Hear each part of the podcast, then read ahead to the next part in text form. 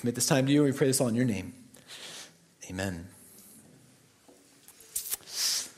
Last month, a major dam in Libya collapsed unexpectedly, wiping out nearly a, a quarter of the coastal city of Derna and quickly killing at least 11,000 people. Another 10,000 are still missing, trapped either beneath completely destroyed neighborhoods or washed out into the ocean. And I have a few pictures here. It happened at night, so most of this is just after effect. See some of the water levels there. The next one here is one of the neighborhoods that wasn't completely flattened. And when I heard about this tragic dam breach, it reminded me of how dangerous it is to have a false sense of security in something that's unreliable. The people of that town must have believed that they were secure when they woke up that morning, but when the dam failed, it was too late for thousands of them to escape. Our passage today is a very serious one for any religious person, especially those with access to God's word, like we're so privileged to have in our country. And this section of Romans, it's about a false sense of security that is infinitely more dangerous than the failed dam in Libya. Before we jump into our passage, let me ask you one question to set it up. What's your source of security before God? Specifically, in this section, Paul's talking about standing before God in judgment, the judgment of God. And when you consider the judgment of God, what gives you comfort? What gives you peace? What do you look to to give yourself a sense of security for when that day comes? To see what our passage has to say about this, we're going to look at two main points. We're going to look at the false security before God, and we're going to look at the, fal- the false advertising about God. We're going to see the connection between these two points false security before God and false advertising about God. Before we get into our first main point, let's reset the context. Paul has been working to prove why the, the only way people can be made right with God is through faith in the gospel. And to do that, he first demonstrated why sexually immoral idol worshippers are guilty and without excuse before God. Then he turned the tables to show that even morally devout people are guilty before God as well because of their hypocrisy, which is true even of those without access to God, as we saw in last week's passage. And that's because of the moral compass that God has given all people in their conscience. Now, Paul is going to shift his focus to the final group that's without excuse before God, and that's the Jews, God's own covenant people. In the minds of many Jews, it was a radical statement to say that God would judge them impartially, or without favoritism, along with the idol worshiping nations around them. And our passage today shows two of the big reasons that Jews put their security and their confidence in something else. Those two areas were their godly heritage and their access to God's law. We see both of these in the first two verses of our section. Paul says, Now, if you call yourself a Jew and rely on the law and boast in God and know his will and approve the things that are superior, being instructed from the law. Let's consider the Jews' godly heritage first. God made a unique covenant with Abraham to bless the whole world through his offspring, and the Jews, they were the descendants of Abraham. The Jews enjoyed many incredible privileges because of this, and it led to many of them being convinced that they were acceptable to God and better than the other nations simply because of their nationality. For example, one common tradition, it taught that Abraham sat at the gate of hell to make sure no Jews went there, no matter how they lived. So have that picture in your mind. It's almost like Abraham is like a bouncer at hell, and he's like, nope, Jews, no Jews, come here. We, we see this in a writing that is claimed to have come from Trypho the Jew, where he said, They who are the seed of Abraham, according to the flesh, shall in any case, even if they be sinners and unbelieving and disobedient toward God, share in the eternal kingdom. Now, of course, not all ancient Jews believed this, but you can see that many were confident that God would judge all the nations except their own. This is tribalism at its worst, to believe that all members of one's own group are good and better than all those who are outside of it. And Paul knew from the inside the false security that most of his fellow Jews had in their nationality and spiritual heritage. And so in Romans chapter 2, what Paul does is he begins to skillfully lay all these different sticks of theological dynamite around that foundation. And his goal is, by the end of Romans, to completely destroy their false sense of security. Paul begins this in verse 17 by saying, If you call yourself a Jew. It's easy to read over that and miss that this, this was a provocative statement. It, it called into question a Jew's deepest self identification. You can imagine a Jew responding, What do you mean, if I call myself a Jew? I am a Jew. Like, I, I am a child of Abraham. But Paul, just a few verses later, as we're going to see next week, he's going to show that being a true Jew or being a true child of God, it's not based on your heritage or nationality, but it's based on having a new heart from God. In other words, it's not about what family you've been born into, but have you been born again? You can sense the powerful, powerful relevance of this still today in our culture if you just replace the word Jew with Christian. If you call yourself a Christian, you are sitting here, you who are sitting here this morning, if you call yourself a Christian, see, many people assume they're right with God simply because of their religious heritage.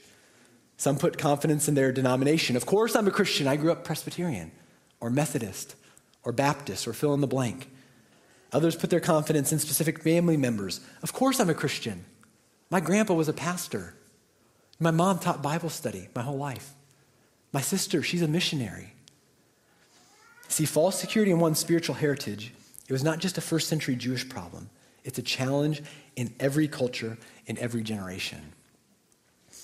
I want to speak specifically to those of you who have grown up in Christian families, especially the children here who've grown up in, in our church. A question for you to consider is Is your faith in Jesus Christ? Or is it in your parents? See, I had amazing parents growing up. We went to church regularly. They taught me the Bible, and it was all a wonderful experience.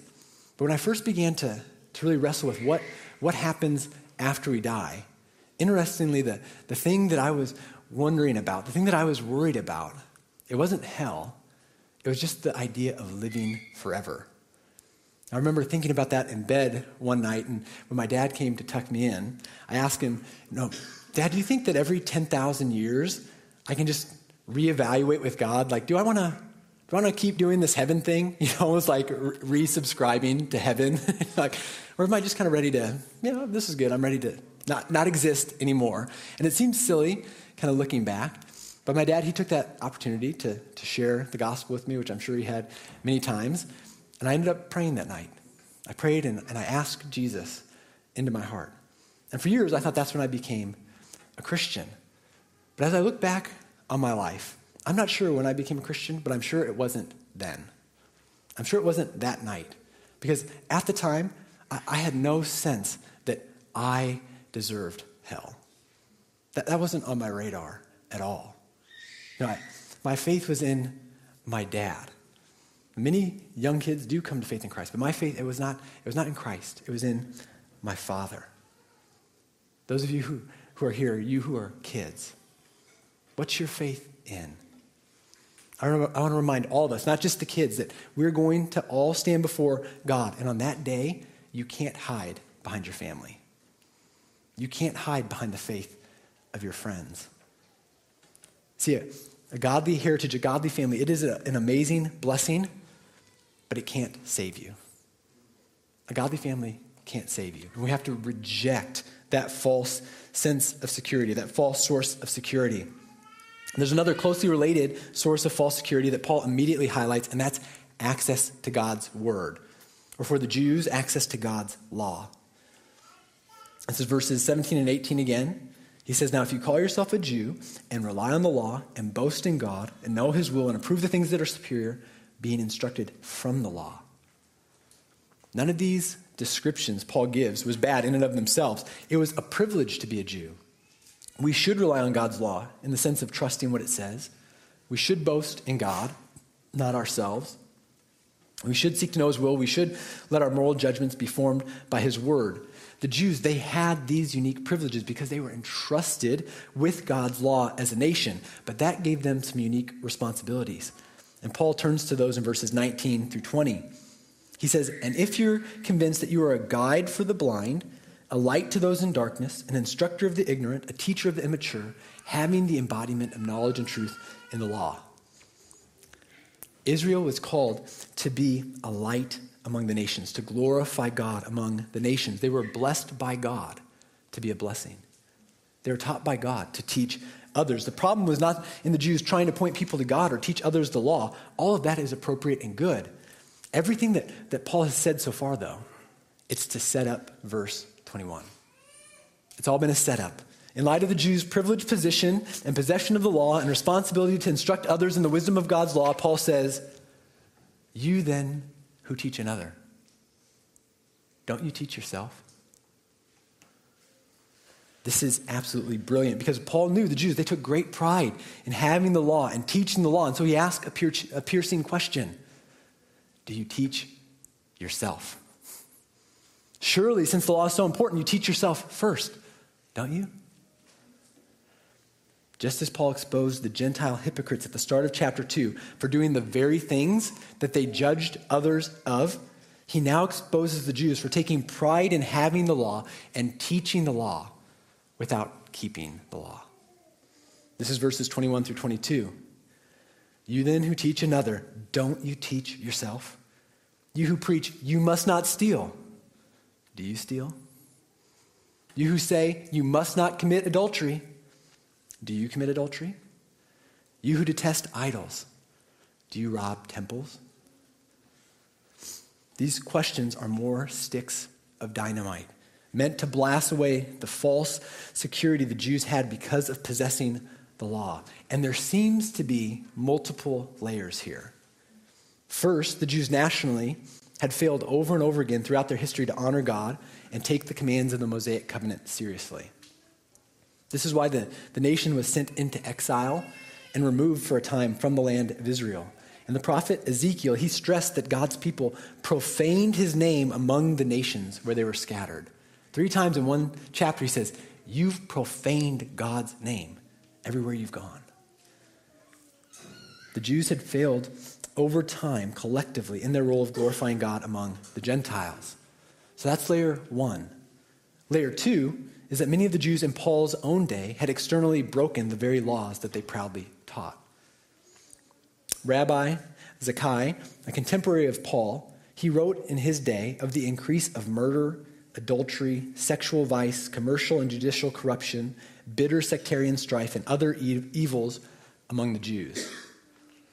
There were famous Jewish rabbis of the time who were charged with committing adultery. And listen to the reputation that the Jews had according to the Roman historian Tacitus. He said that they show hatred or animosity to all people who are not their own. So that was the Jews. That was, their, that was the way they were perceived by other nations. They hate everyone else that's not a part of their own nation.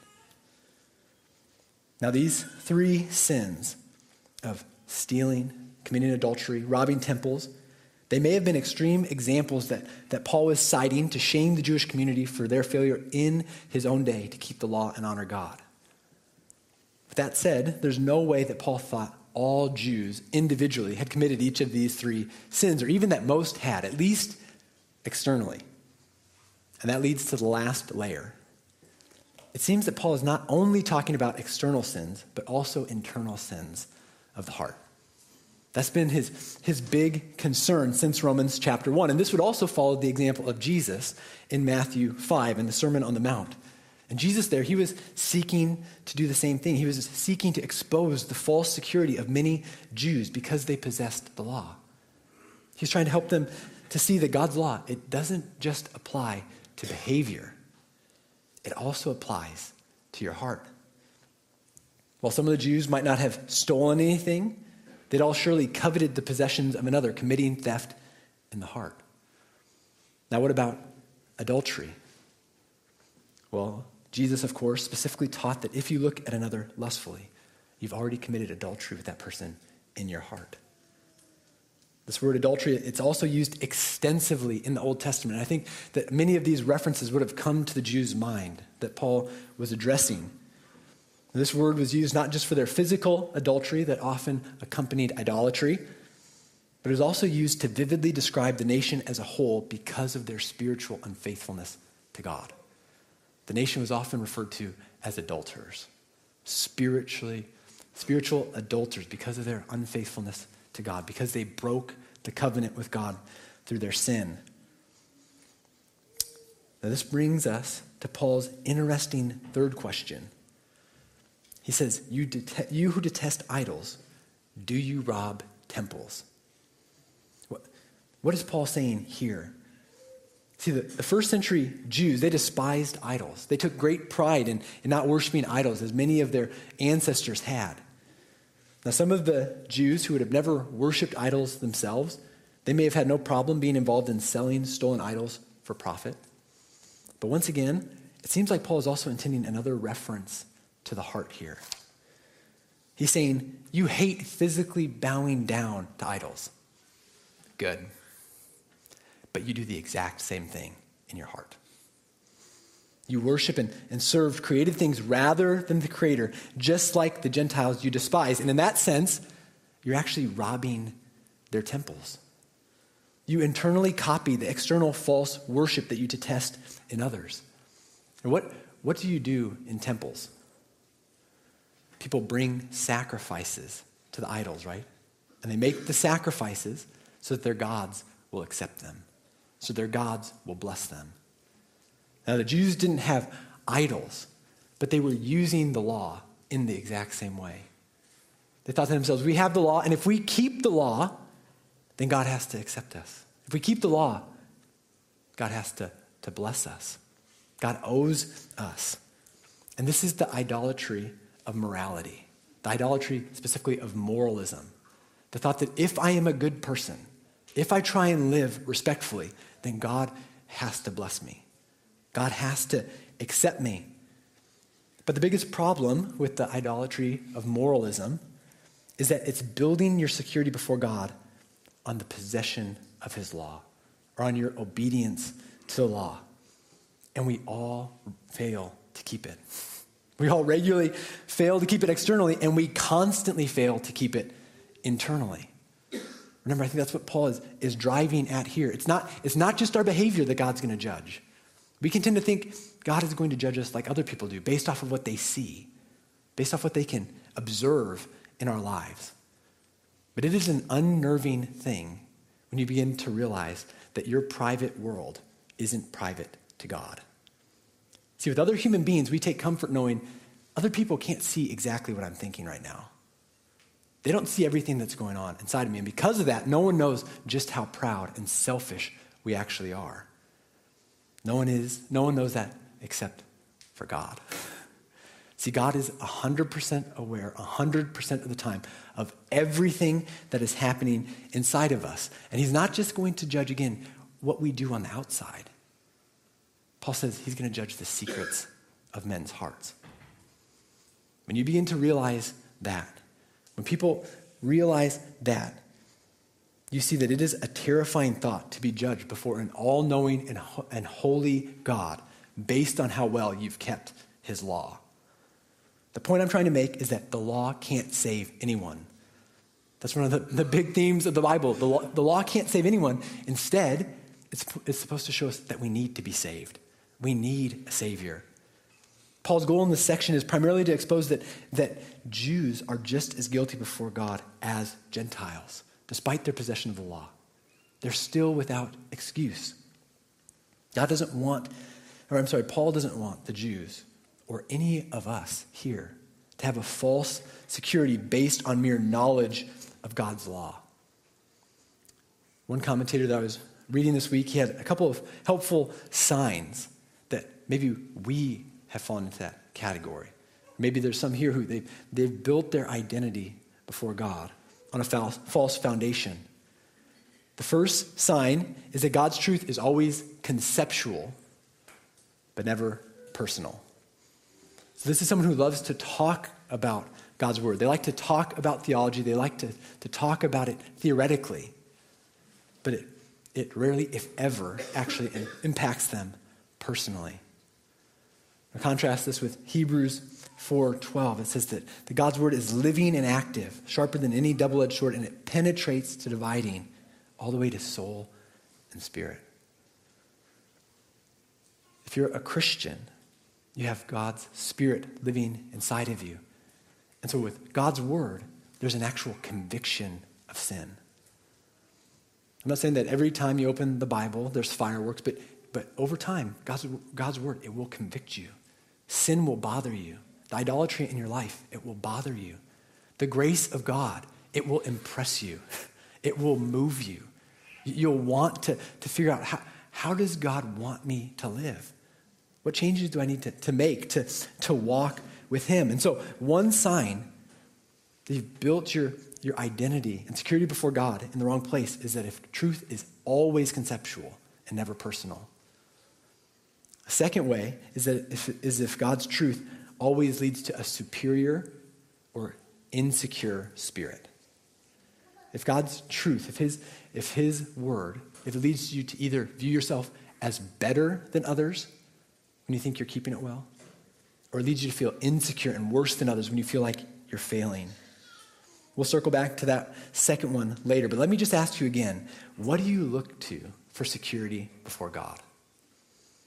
What's your security on the day when you stand before Him?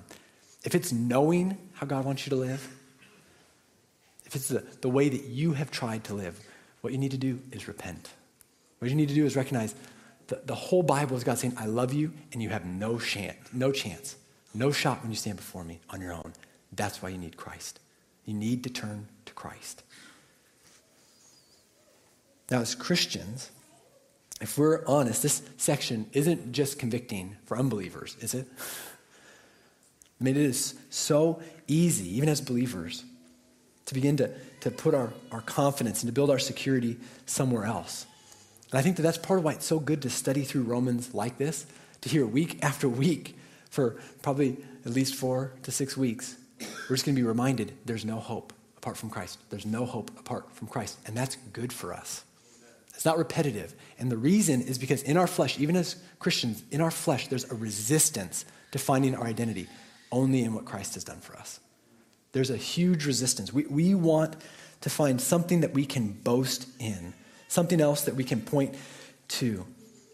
It's easy for us to, to begin to put our confidence in the knowledge of the Bible instead of the God of the Bible. It's very easy to confuse spiritual knowledge with spiritual maturity. James puts it this way, writing primarily to Christians. He says, Don't merely listen to the word and so deceive yourselves. Do what it says. Isn't that convicting? isn't, that, isn't that a little bit of a scary thought? If we hear God's word and we don't apply it, James says, you are deceiving yourself. You, you are deceiving yourself. That's, that's what happens. You see, the more we learn about the Bible, the more deceived we will be if we refuse to apply it. When we're convicted by God, if we ignore that, we deceive ourselves. We think, well, I know, I know what God wants. And that, that can be equal to, to maturity. That can be equal to, to doing what God wants. I think one helpful place to see how much easier it is to teach others than to apply truth to ourselves is in the area of parenting. For those of you who are parenting, you can, parents, you can probably relate. I think about, think about the area of bitterness. with, with your kids, you spend so much time trying to, to help them to reconcile. And when, when they have arguments, don't just say, don't just go through the motion. No, no, act, actually reconcile. Work to restore that relationship. It's a lot easier to say that than to do it when someone really hurts you, right? When someone really, really offends you, to work towards genuine reconciliation with another brother or sister? What about patience? It's easy to tell your kids, hey, be, be, chill, be patient with each other when you're being impatient with your kids, right? Or screen time. My wife and I, we try and limit the screen time of our kids. And one of the reasons we tell them is because we don't want you to have to have, to have a screen to be entertained. We want you to learn to enjoy each other.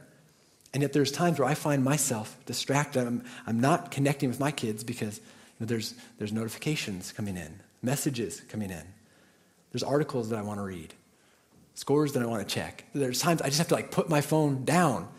I can tell them that, but it's a lot easier to tell them that than to actually apply it to myself.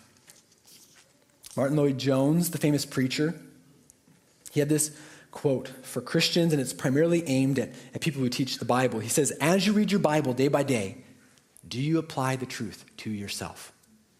What is your motive when you read the Bible? Is it just to have a knowledge of it so you can show others how much you know and argue with them? Or are you applying the truth to yourselves? As you read, say to yourself, This is me. What is this saying about me? Allow the scripture to search you, otherwise, it can be very dangerous. There is a sense in which the more you know of the Bible, the more dangerous it is to you if you do not apply it to yourself. When you read the Bible, do you pray?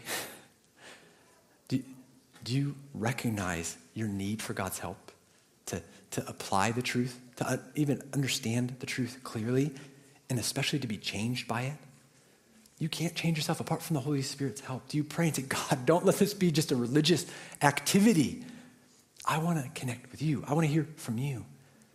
But we need the Holy Spirit to help root out the natural hypocrisy in our lives. I don't know who first said this, but it's been helpful for me. We don't, we don't want to seek to master God's word, but to let God's word master us. I think there's a big difference. Mo, mo, a good chunk of my early life, I was trying to do the first. I wanted to master God's word, but there's a difference between trying to know it really well and, and letting it master you. Not just interpreting the Bible, letting Scripture interpret you, expose you. This is especially true for those of us who lead Bible study or in positions to teach God's word. You see, every time we teach the Bible, we're either becoming more genuine or more hypocritical, depending on the way that we handle God's word. And the scriptures, they're not just facts that we're trying to present in an interesting way. No, these are eternal truths that we're trying to allow to shape our souls and to shape our lives. All believers, we need to battle with the lie that knowing what God says is the same as trusting what God says. Those are different. And the only way to mature spiritually is as we apply by faith the truth of the gospel to our inner world and to the decisions that we make. Now, this leads us to briefly consider our second main point false advertising about God. False advertising about God. Whenever people have a false security before God, it will lead to a false advertising about God. Now, when you think about false advertising, a lot of it is designed to make products look better than it actually is, right? Just think every fast food advertisement ever, right? Here's just one example a Big Mac at McDonald's. The advertisement versus the actual burger, and I don't know if you can see the fine print. I like how it says most attractive angle. so, so some false advertising is to make a product look better than it actually is. There's other false advertising that makes someone else look worse than they actually are. Just think any political campaign about an opponent ever, right? it seems like the goal of smear ads is to make whoever you're running against look worse than the Antichrist. Uh, been going into a political season. We're going to see a lot of political campaigns, and it made me feel better this week when I realized this isn't just an American thing. Some of you have probably heard of Tony Blair before. Uh, uh, uh, politician from the UK. This was a real ad that got ran about Tony Blair. It's a picture of him with like demon eyes superimposed, and it did not go over well uh, in England. But I just think to myself, that looks so ridiculous. It looks so ridiculous. Now, as ridiculous as that is, I get sobering to think we can give a false advertisement about God as believers. We can give a, a false picture of what God is like through our lives. And this is verses 23 through 24. It says, You who boast in the law, do you dishonor God by breaking the law? For as it is written, the name of God is blasphemed among the Gentiles because of you. Isn't that heavy? The Jews' false security in possessing the law led to them misrepresenting God in a dramatic way as a nation. And the same thing can happen to us as believers. And there are two big ways that we can dishonor God. The first is blatant hypocrisy. Blatant hypocrisy. This is the pastor who has an affair. It's an outspoken Christian business leader caught in a financial scandal. It's a Christian parent who tells their kids never to drink, but often comes home drunk. It's a, a, student ministry leader who's known as one of the biggest gossips on campus. This is when a believer obviously and publicly contradicts the very morals that they're known to teach. So that's one way. But a second way that we dishonor God is self righteousness. It's self self righteousness. And you can argue that this is just as dishonoring to God and perhaps even more so than blatant hypocrisy. Self righteousness is when a Christian who does not have any big external moral failures, they, they have a proud and arrogant attitude towards others that do. That they come across as looking down on others. This is one of the biggest excuses that many people give for not taking the claims of Christ seriously. It's blatant, big acts of hypocrisy, and then the more subtle self righteousness of the religious people that they know. And many of you have probably heard this excuse. And many of you probably have friends and family. The reason they don't take Christ seriously is because of the religious people they know, it's because of the professing Christians that they know. Now, if you're a Christian, you have a deep desire to honor Christ. That's part of being a Christian. You, you, you don't want to misrepresent him. But if you've been following Christ for any amount of time, you know that there are still areas in your life where you do dishonor him. This is why I said earlier that the only way to mature spiritually is as we apply the truth of the gospel to our inward, inward world and decisions. And I can think about my own life. There are many cringeworthy memories I have where I definitely dishonored God before others. And I'm sure there are many, there are uh, many more times that it, that it has happened than I am aware of. And if our focus is only on our external behavior, if that's where we put all of our focus, then we're going to have a false sense of security before God. And that will always lead to false advertising about God. How so? How does that work? Well, if you're only focusing on external behavior, then you're going to feel good about yourself if you think that you're performing well. And, and then you'll begin to look down on others. You won't have to try, it happens just sub- subconsciously. But you think you're performing well, and you begin to judge other people. And that sends the message to others that a relationship with God is based primarily on your works, primarily on what you do, and that God loves you and other people more based on their obedience. That's the message that it communicates. Now, on the other hand, if you put the focus externally and you fail, you're going to become insecure. You're going to become defensive.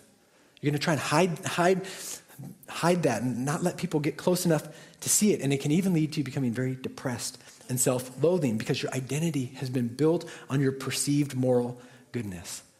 And when we live that way, it sends the message again to other people that our relationship with God, it's built first on our works. It's built primarily on our works, and that God loves us and loves others less when they disobey. Now, what is the truth about God's love? Does he love us because of how well we love him and how well we represent him? Well, praise God, the answer is no. And this is, this is so clear when you realize that Paul, when he quotes verse 24, this is actually from Isaiah 52, verse 6. So, verse 24, about God's name being blasphemed among the Gentiles. This is from Isaiah 52. And the, the context there is so powerful. In verse 6, the verse that Paul quotes, God, he's amazingly comforting his people, despite the fact that his name is blasphemed among all the nations day and night by them. That's what he says. Day and night, the nations, they're blaspheming me because of you, because of how you've dishonored me. And in that section, God is comforting his people. Right after this is the famous promise where it says that how beautiful are the feet of those who bring good news.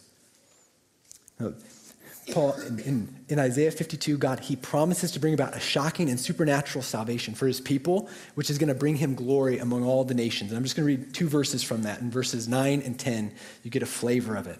It says, Be joyful, rejoice together, you ruins of Jerusalem, for the Lord has comforted his people. He has redeemed Jerusalem.